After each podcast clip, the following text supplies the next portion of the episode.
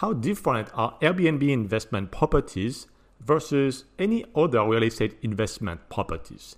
Well, the first and main actually difference is that Airbnb investment properties are on average over three times more profitable than a long term lease property, for example. So that means you can accelerate your cash flow and get to retirement to financial freedom much faster than buying any other real estate investment property for the same value.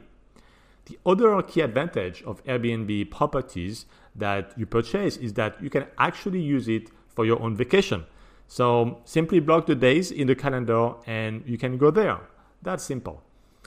The third um, benefit of Airbnb investment properties is that you can have tax deduction for vacation destinations where your Airbnb property is.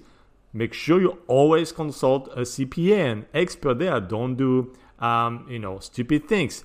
But when you set it up as a business, your Airbnb investment property, and you use the time and you travel to this destination where your property is located, use over 50% of your time uh, for business that is related to your own Airbnb, then you can deduct the necessary expenses.